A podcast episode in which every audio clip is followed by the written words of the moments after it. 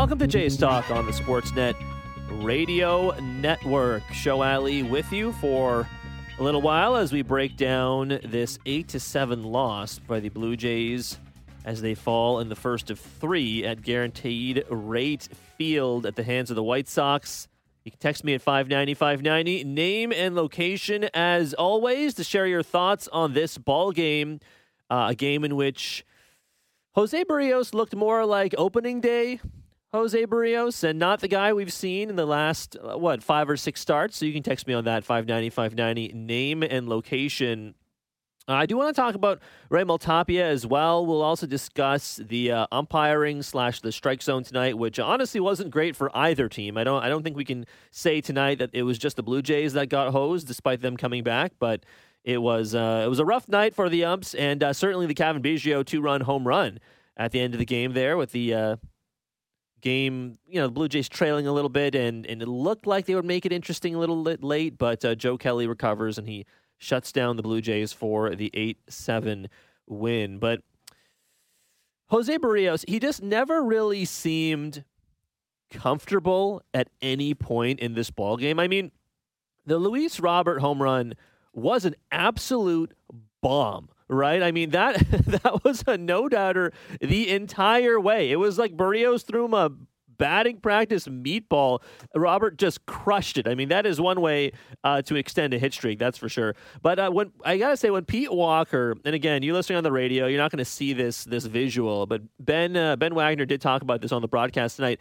When Pete Walker walked the pick up the phone in the dugout to call the bullpen, he kind of, I mean, you don't know exactly what he said, but he kind of just went, uh, well, Get someone to warm up, I guess. That's kind of the vibe he gave off, like a man kind of resigned. Maybe that's the best word. He seemed resigned after Berrios only went four innings. He allowed nine hits, six runs, all of them earned, one walk, one strikeouts, three home runs were to uh, Luis Robert, as we mentioned, one to Andrew Vaughn, and of course Josh Harrison hitting his first uh, smash as a member of the Chicago White Sox. But I just I find it interesting, right? I on a night where Berrios gives up multiple bombs, I don't blame someone like Walker for having a resigned look because the thing is, it's not like the guys who were hitting those massive shots.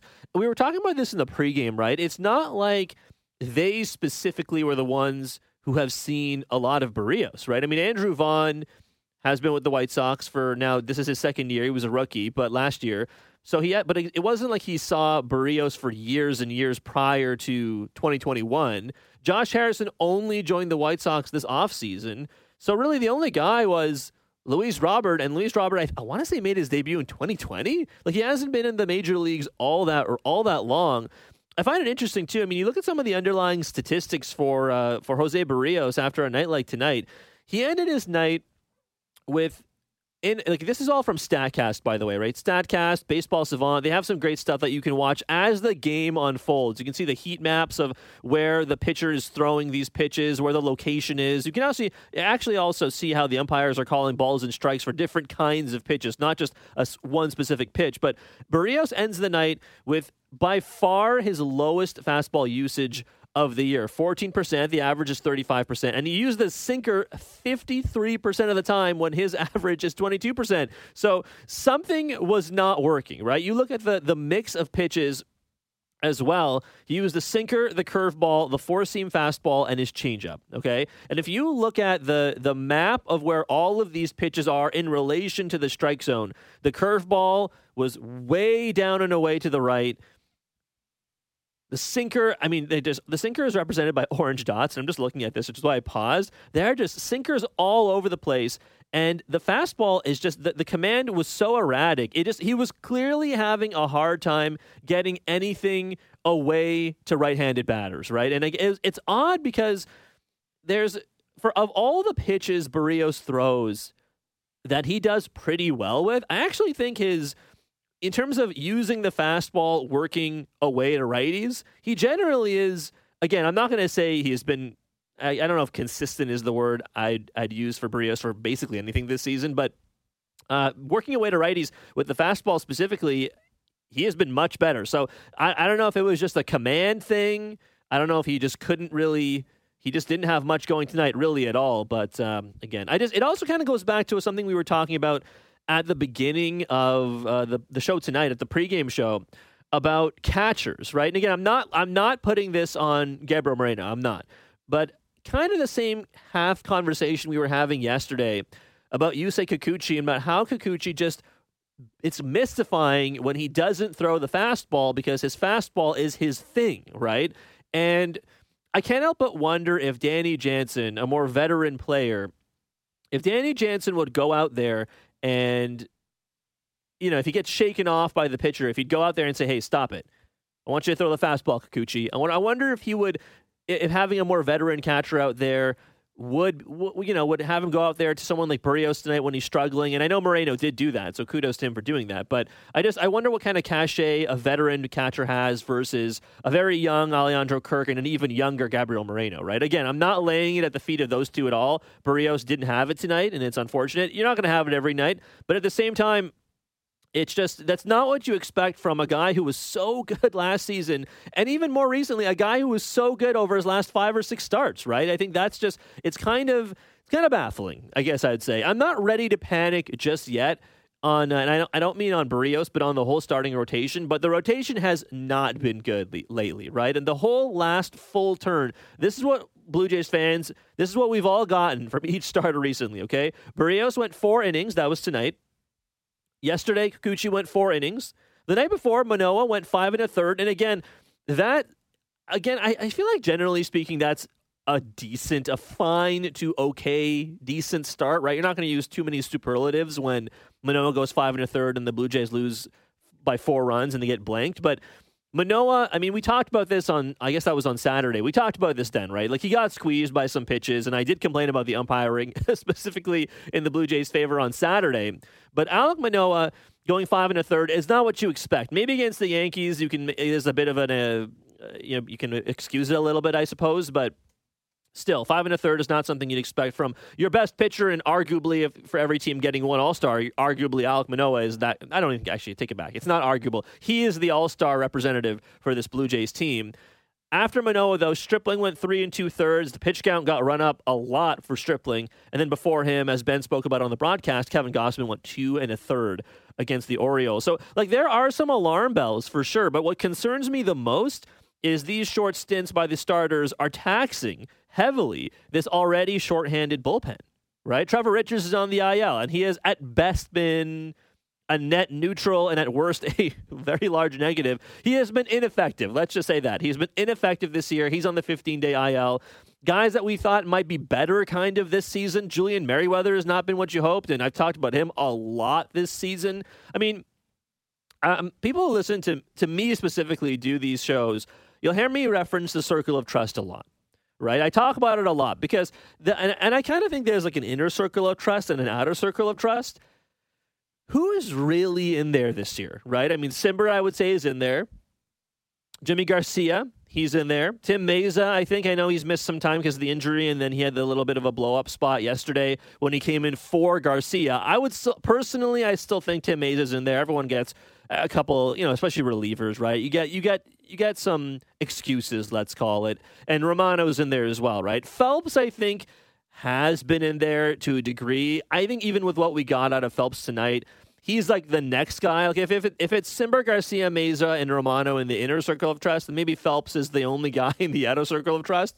But after that, I mean, who's the next guy, right? Is it uh, is it Trent Thornton? He's probably the next guy at this point because Trevor Richards is has been not great and is also on the IL, like we talked about. I don't know. It's just the the Jays desperately need not only reinforcements in the pen, uh, but they need their starters to go more than four or five innings. And that's like a I know it's like an, a captain obvious statement, but I don't know. It, it feels like a lot to ask these days, don't you think? Like I mean the Blue Jays rotation, I guess it's part of baseball too. Like the sport is kind of cyclical, I guess, right? the beginning of the year, the starting pitching was very, very good. The bats were not great. Here we are in in you know mid to late June. The bats are being are, are playing performing much better and the starting pitching is being a little more inconsistent there will be a time between now and the first week of october in which both things are clicking at once and it'll feel i bet like this is a distant conversation here on june 20th here on the east coast but I uh, at the same time, it, it is a little disheartening when you get Berrios for four, Kikuchi for four, Stripling for less than four, and Gausman for less than three, right? So, and that's the other thing, right? I mean, starters in baseball, in the sport, not just for the, for the Blue Jays, right? But starters, generally speaking, are not being asked to go deep into ball games as they used to. But the other half of that is because bullpens can be deployed pretty liberally, even if the Blue Jays bullpen was better. They just, I don't know, they just don't get a lot of swing and miss stuff. And we've discussed that, it feels like ad nauseum. But at the same time, I mean, it's just, it wasn't a, an encouraging start from Berrios today, despite what we've seen from him over the past month.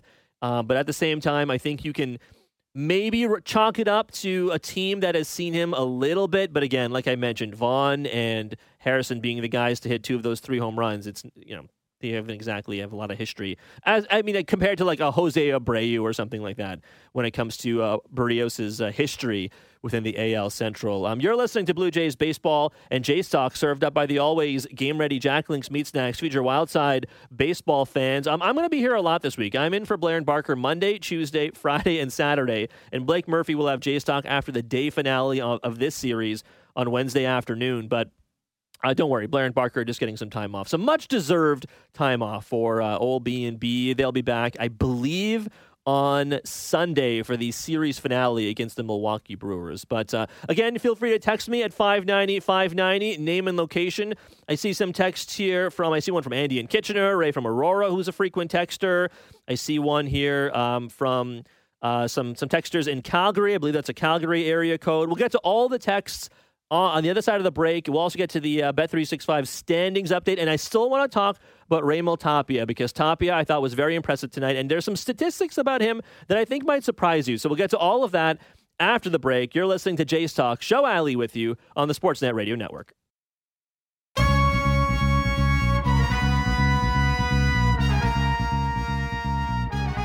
Welcome back to Jays Talk on the Sportsnet Radio Network. Show Alley with you as the Blue Jays fall in the first of three at Guaranteed Rate Field via final score of eight to seven. Blue Jays fall to 38 and 29 on the season, and the White Sox improve to 32 and 33. So they are just a game under 500. I was going to say over, but never do math live on the air. They are a game under 500, and they will look to get back to 500 tomorrow as uh, Dylan Cease will head to the mound for the Chicago White Sox. For the Blue Jays, Kevin Gausman, who last time out went two and a third. So we'll have to see how uh, the Blue Jays starting rotation can uh, hopefully bounce back for the remainder of this series. And they have another tough another tough series coming up against the Milwaukee Brewers as they head to uh, Wisconsin for that one. So we'll keep an eye on how the uh, starting rotation shakes out. Before we get to the text line, and I see a call here on the phone lines as well, let's get to the Bet365 standings update with Bet365. You can bet on things like player props, totals, or the money line across many different sports.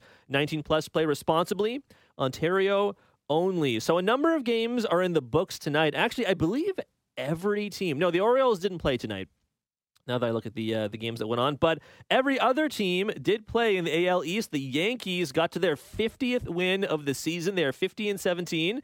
Toronto with the loss, like I mentioned, 38 and 29. The Boston Red Sox are 37 and 31 after beating the Detroit Tigers 5 2 earlier tonight. The Tampa Bay Rays, they were on the losing end of that game against the Yankees. They lost 4 to 2 and uh, that was quite the game. The uh, Gerrit Cole had a no hitter heading into the eighth inning. Paredes breaks it up. Clay Holmes comes in, gets beat up, and then in the top of the ninth, the Yankees just decide to, decide to score two runs and win anyways. So I guess uh, the Yankees uh, can do no wrong right now as they get their 50th win. Tampa falls to 36 and 31. And the Baltimore Orioles, who were, I guess, stationary tonight, they are uh, 30 and 38. Uh, Boston, if you're curious, is a game and a half back of Toronto right now, and uh, the Tampa Bay Rays are two games back of Toronto as well. But that's the Bet 365 standings update. Let's get to the phone lines 416 870 0590 1 888 0590 star 590 on your cellular device. Bob is calling in from Bowmanville. Bob, welcome to Jays Talk, man. How are you? Good. How are you? How's it going this evening? Not bad. Um, kind of where do I begin here? Um, so, full disclosure, I was telling your producer I'm a Yankees fan, but I'm not going to go there because it'd be way, way too easy. Yes, um, it would be. uh, certainly the way they played against the Jays this year, which has been quite good, I think. Um, and you just took a little bit of thunder away. I mean, you know, Cole no hitter today, or pardon me, no hitter into the eighth, and you know, I watched the game, and you know, he was. Just, I mean, he struck out six in a row at one point, twelve and 12. It was just kind of ridiculous. He was scheduled to go yesterday. Was the original schedule. Um, here's the thing. I heard you say one thing on yesterday's post game and I got to ask you a question. You had said at one point you were talking about the Yankees, and you said, "Well, I think the Yankees will be. I thought the Yankees would be fine this year. Fine? You thought they would be fine? What were your expectations of the Jays if you thought the Yankees would be fine?" Oh, I, I, I am not going to lie to you, Bob. I absolutely thought the, the Blue Jays would be the best team in the AL East, so I'll eat, eat the crow on that one. yeah, I mean, this starting, and I, I got on with uh, Russick and Gunning Saturday morning, and I said to them, if Manoah lost Saturday, the Blue Jay fans would lose their collective minds. Well, okay, it was four nothing, and I believe all runs were you know earned runs against him or whatever. So it wasn't like a beatdown or anything like that. But a loss is a loss. And by the way, Holmes did not get beat up tonight. He gave up two runs. I mean, so, that's, but that's getting beat for him. That's getting beat up. Well, considering what he's done this yeah, year, that's what I mean. Yeah, kind of, you know, it doesn't look great, but you know, two runs is not not too bad. But this starting staff for the Jays, and I appreciate they'll probably add this year in the next what six weeks or so here. Uh, outside of Manoah, I said this to uh, Russick and Gunning on Saturday morning, and they kind of, you know, they put they both pushed back on me, which was no surprise. I said, you know, the next three starters have some inconsistencies to them: Gausman, Berrios, and Kikuchi, and I think it's kind of been proven here as of late. You know, like Berrios was outstanding his last start tonight. He was just not very good. And you got Stripling as your number five. I mean, this starting staff is just not very good as as as a whole, as a whole. And if Blue Jay fans are kind of pinning their hopes on this staff, granted they'll probably add in six weeks. I figure, you know, like I said, It's not very good. I mean, it's just it's not very good. And right now they're only about what eight games above 500, give or take. I might be off by one or so there. Um, I I don't know, you know. And then you know I listen to other shows during the day if I can, and I just hear you know oh they'll be fine and you know and Yankees will probably get injured and all this stuff, and I'm like. It's just very strange to listen to sometimes. They, they this team is I think they're just kind of fine. In all honesty, Bob, appreciate the call, man. I, I, I kind of, I don't honestly disagree with much that you said. Um, we only have a couple minutes left here on Jays Talk, so it's the only reason I'm, I'm cutting you off here. But um, yeah, I just you look at you look at the starting rotation; they've been fine. You know they i again I, am not going to say that they're bad by any means but have they been very consistent? Consistency I, I, feel like is the word that has been lacking from a lot of the blue jays. I don't want to say analytics by any means but from the from the blue jays perspective you you would have thought and i certainly would have thought that this team would have been more consistent at this point in the season because Berrios gets the massive extension in the offseason. Kevin Gausman was highly regarded coming over from San Francisco. I think everyone expected some kind of step forward from Alek Manoah. People hoped Hyunjin Ryu would be healthier. And Kikuchi, I guess, was a bit of an unknown because he was the new signing. I, I know Gausman was too, but it was, you know, two kind of apples and oranges when comparing these two signings. But yeah, consistency is something they've lacked. And I mean, Bob is a is a Yankees fan. Consistency is not something the Yankees have lacked. Let, even forget the rest of the team. The starting rotation all five starters in the rotation have been arguably pretty consistent. I mean, I guess you know what's funny. I think Gerrit Cole might have been the least consistent guy, and then he comes out tonight and throws seven and a third and takes a no hitter into the eighth inning. I mean, that's just wild. Anyways, thanks for the call, Bob. I, I do appreciate it. Um, I do agree, though. I, I absolutely said that uh, the Yankees I thought would be fine, but um, hey, I uh, was wrong on that one. i have been wrong before, and I will be wrong again. But the Yankees are uh, definitely uh, much better than quote unquote uh, fine. Let's go to the text line 590 590. I see here uh, Ray from Aurora getting to this umpires thing. Um, hey, show MLB umpires are ruining the best sports game on. Why not use the best umpire who can call balls and strikes instead of rotating them every night? There are very few umpires who are good at calling balls and strikes. Um, pitiful when you think about it. Cheers, Ray. Ray, appreciate the text, man. Um, you know what? I, again, I'm not saying this is the reason the Blue Jays lost tonight, but the umpires were bad, right? The umpires were bad for both teams. I mean, the strike zone was atrocious. It hosed both teams. Tapia, Bichette, Vladimir Guerrero Jr. They all got squeezed. But on the other side, even Lance Lynn got hosed a number of times tonight. There was a there was a call, I think, right before he got pulled on the Teoscar RBI double. He advanced to third. I guess it was on the throw. I guess that made it. I think that made it eight to four, right around the middle of this ball game. And the the strike that let Bichette get to second base. It was a it was a cutter right down the middle essentially, and it, it could not have been more of a strike essentially is what I'm saying. And it was called the ball, and Lance Lynn looked like he was going to lose his mind. And I don't blame him because that was awful. It, the strike zone was moving all night tonight. It was not great. Also, that call at the beginning of the game with Bo Bichette and umpires making the home plate umpires, I should say, making the calls on half swings from behind the plate. Like at least ask the first or third base coach if the guy swung. The replay clearly showed Bichette did. What's the point of ever making that call yourself, right? It should honestly it should be an automatic rule that the base umpire is the guys making those decisions, not the home plate umpire. I just find it odd, right? It's not the re- again, not the reason they lost. It just it's just an odd thing that you see in baseball, and you just think I kind of agree with Ray. You just think that for a sport as historic as this, they'd be a little less reticent to change. I don't know. Uh, before we go, quickly, um, Tapia has 11 extra base hits now with that home run tonight in his last 19 games. Coming into tonight, he had a 340 batting average and an OPS of 918. I'm sure that only went up after a two run bomb. Um, this is something that actually impressed me in the pregame show. Alex Fast from Pitcher List brought up to me this, this list from Fangraphs, um, a list of guys who improved their barrel rate from last season to this season, right? As you might imagine, it's littered with names like Giancarlo Stanton is third, uh, Aaron Judge is fifth. Mitch Haniger out in Seattle is seventh, and David Peralta is uh, is eighth. He's a pretty hot trade target. You know who is tenth on this list of improved barrel rate from last season to this season? Raimel Tapia. He is ahead of guys like Gleyber Torres, Ryan Mountcastle, Anthony Rizzo, Christian Vazquez, DJ LeMahieu, Trevor Story, and Kyle Schwarber, just to name a few. Right? I mean, the Yankees changed their hitting coach in between seasons, but uh, and the Blue Jays did not. And we've had the conversation on Jays Talk and on the pregame shows and all over the stations here on the Sportsnet Radio Network that maybe they should change the hitting coach. Maybe that's the case.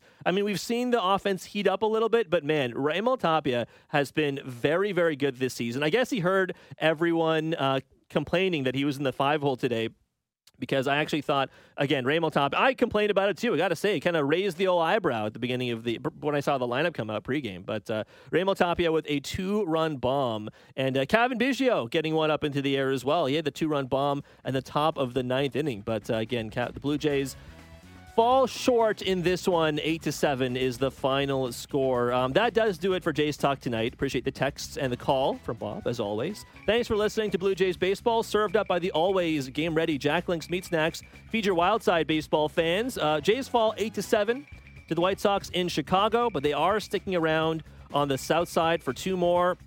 Uh, tomorrow, Kevin Gausman heads to the mound for Toronto.